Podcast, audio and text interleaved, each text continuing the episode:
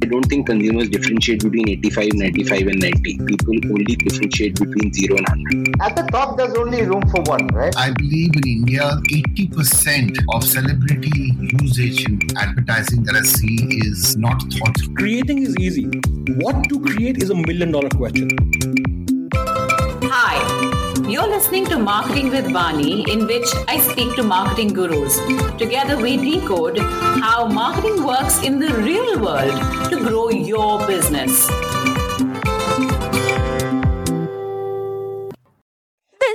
Fourth and final episode of the Marketing with Vani podcast featuring Shiv Shivakumar, who heads corporate strategy and business development for the Aditya Birla conglomerate. Shiv is an IIT IIM alumnus who spent close to two decades with Unilever, headed Nokia, and then PepsiCo India. Shiv is also the author of multiple best selling books on management and has held chairmanship roles in industry bodies like AIMA, MMA, and ASCI. Digital transformation is the current industry buzzword. But is the industry ready for true digital transformation or is it merely paying lip service? Tune in as Vani and Shiv discuss digital in detail and what it actually means for the future of marketing.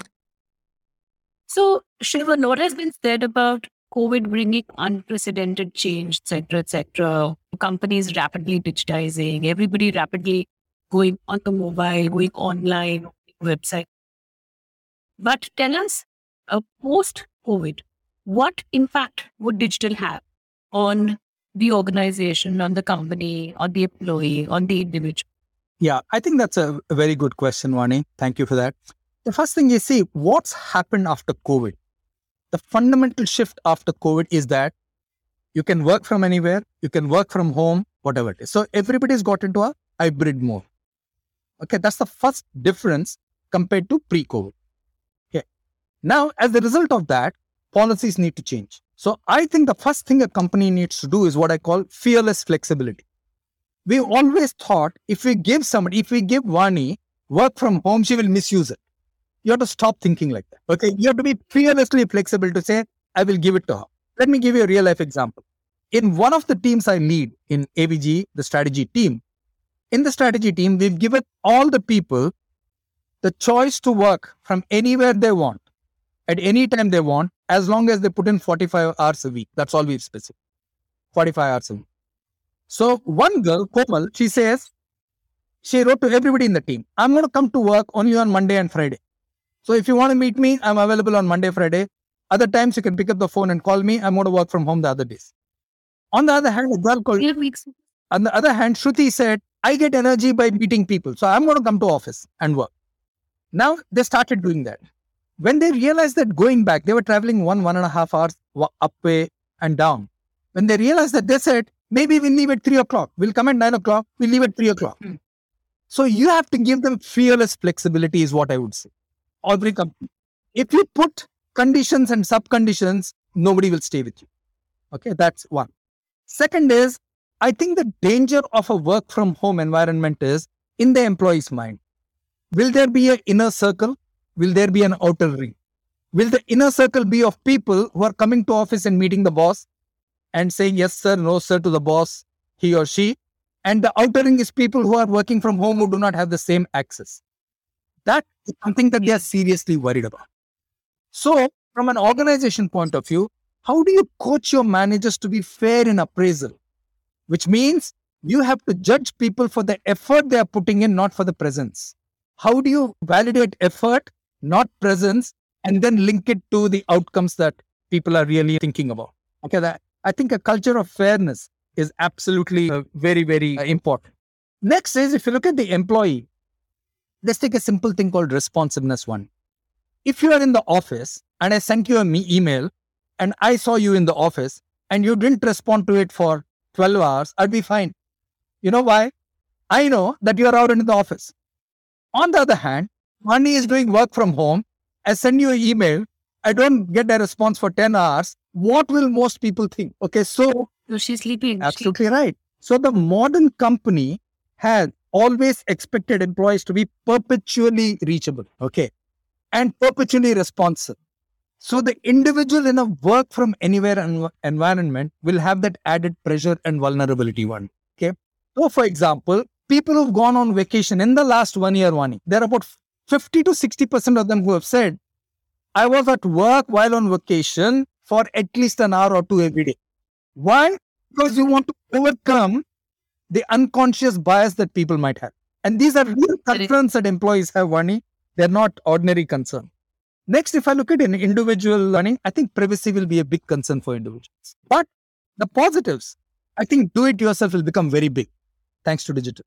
Every, for example, in the pandemic, we saw beauty and education just taking off. Beauty and education were two things which Mm. took off on YouTube. Okay, because do it yourself will become a big trend.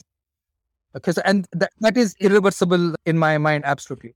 I think libel will become a big reason. People will start charging each other, okay, and saying, I'll take you to court because you said this about me. Okay, I think that that will become a big one. Influencers. You look at the influencer market, it's a $16 billion market. In the past, only celebrities, cricketers, film stars, etc. Today, everybody is an influencer. I think every celebrity, every influencer needs to judge what is right content, what is content which will score with the audience, what is content which will not score with the audience. So today you have millions of influencers. So brands use all type of influencers today. So the only way a celebrity will command any premium is if his following keeps growing. And if his following has to grow, it has to be based on performance, it has to be based on endorsement of brands, it has to be based on his cool quotient or her cool quotient. Okay. In the digital world, Yeah. every post one is binary. It's zero or one. Either it's a hit or a miss. There's no in between. Okay. So the pressure on celebrities and influencers to stay on top of the cool curve will be immense. And hence trial and you know error exercise. The other one I think is in terms of society. Thanks to digital, I think we'll see the best of humanity. We'll also see the worst of humanity. Why do I say that? A small act of kindness anywhere can be captured on a camera and relayed to the whole world. And that person's kindness, which would have gone unnoticed in a physical world, will be a huge act of kindness in a digital world. Equally, one wrong thing and people will troll you like mad. Like yesterday, Madhavan said, in India, there are only 20 lakh Twitter users. He couldn't be more wrong. Everybody piled onto him to say, hey, you don't have your facts right. There's something wrong. Okay. He got it wrong. So obviously, he'll say, and I'm sorry, or whatever it is. So it's a zero one game uh, all the time. I think in language terms, people will communicate with each Hmm. in much shorter codes. Everything is a short form right now. FOMO, this, that, etc., etc. I think relations will be very transient in a digital world because you can reach anybody at any point of time. I think relations will be very transient. And hence, the ability of people to build deep relationships is something that I worry about. Something like 57% of people, I think, 57% of millennials said that they made a friend digitally. Now, in the old world, you made a friend when you went to school, when you went to college, you went around the park playing in your neighborhood, etc. Okay, you got to know them, you got to understand them, etc. Today, you're making friends digitally. How deep will that relation be? I don't know. Absolutely don't know. Okay, that's what I would say. These are some of the things that I personally believe we will see in companies, in individuals, and in society. I think digital is such a huge subject in itself, Shiv. I mean, for example, does digital really help or does it hinder communication? Communication is not just about what's said. Does shorthand help or hinder communication? It's made people very impatient.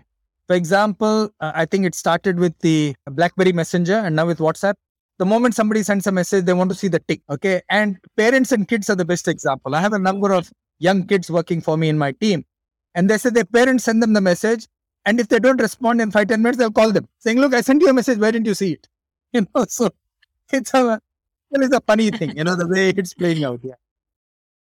Okay, fantastic. Now, this is a strange question to ask. I'll ask you anyways. Are there cohorts in the society that need to be protected? I think I think so. I, I think well, that's a very good question again. I think kids need to be protected, one. Definitely. I think differently abled people, etc., need to be protected. I think anybody who deserves the respect of protection needs to. Because in a digital world, people can be very, what shall I say, very uncivilized in some of the comments they make. Okay. And passing judgment. And I think we owe it to do that. For example, if there is a celebrity couple and this happened to Virat Kohli and his wife, okay, why should their kids' pictures be plastered all over? Don't they deserve some degree of privacy? So I think we need to think about a world where we protect people who deserve to be protected and who need protection and who don't have a voice.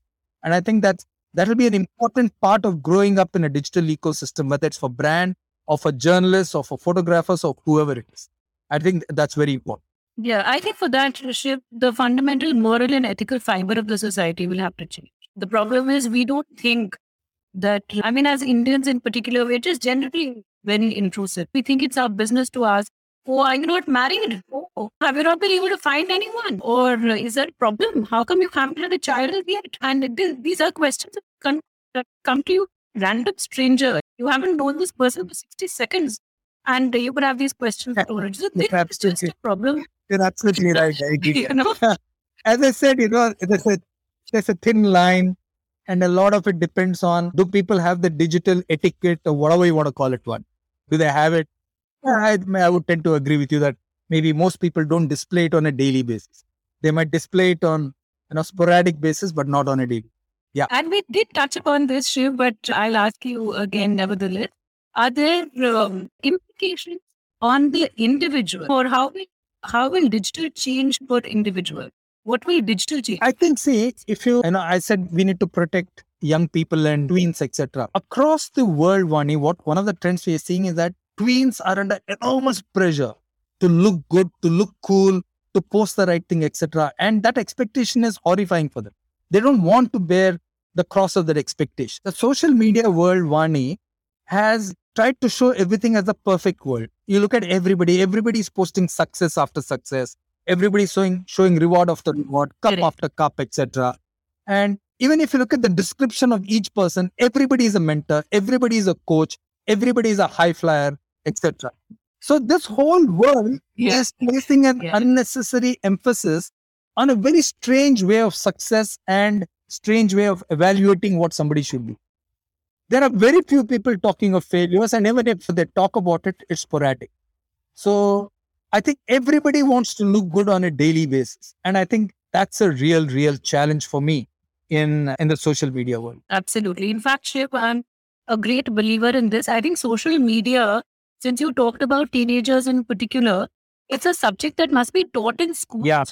Because I have a teenager boy at home oh, and I feel that it deserves guidance. It requires conscious guidance because there's so much pressure that's created via social media it also creates changes in behavior, changes in in one's fundamental thinking. I, I feel kids are a lot more distracted these days just because of the amount of media that they have constantly access to, whether it's Discord, checking Discord messages or checking the number of likes, likes. You mentioned to your your whole worth, self worth depends on how many likes have I got on this. Absolutely right. So I think we have noticed globally in terms of checks, Vani, that the tweens are under enormous pressure to look good, to tweet right, to use the right language, to dress well, etc. Life is not a beauty parade, finally. Life is meant to be lived. Every day cannot be a beauty parade for uh, everyone. So I think you're absolutely right. I would agree with that. This episode was brought to you by Cherry Peach Plum. Vani and her team of marketeers and problem solvers at Cherry Peach Plum help businesses solve a wide range of growth challenges by utilizing proven marketing playbooks. Get in touch with us via cherrypeachplum.in if you want to take your brand to the next level. Is actually to make profit. I hope you liked my show. And if you did, please do consider subscribing. I also have a YouTube channel by the same name, Marketing by Vani. Please do check that out too. Thank you.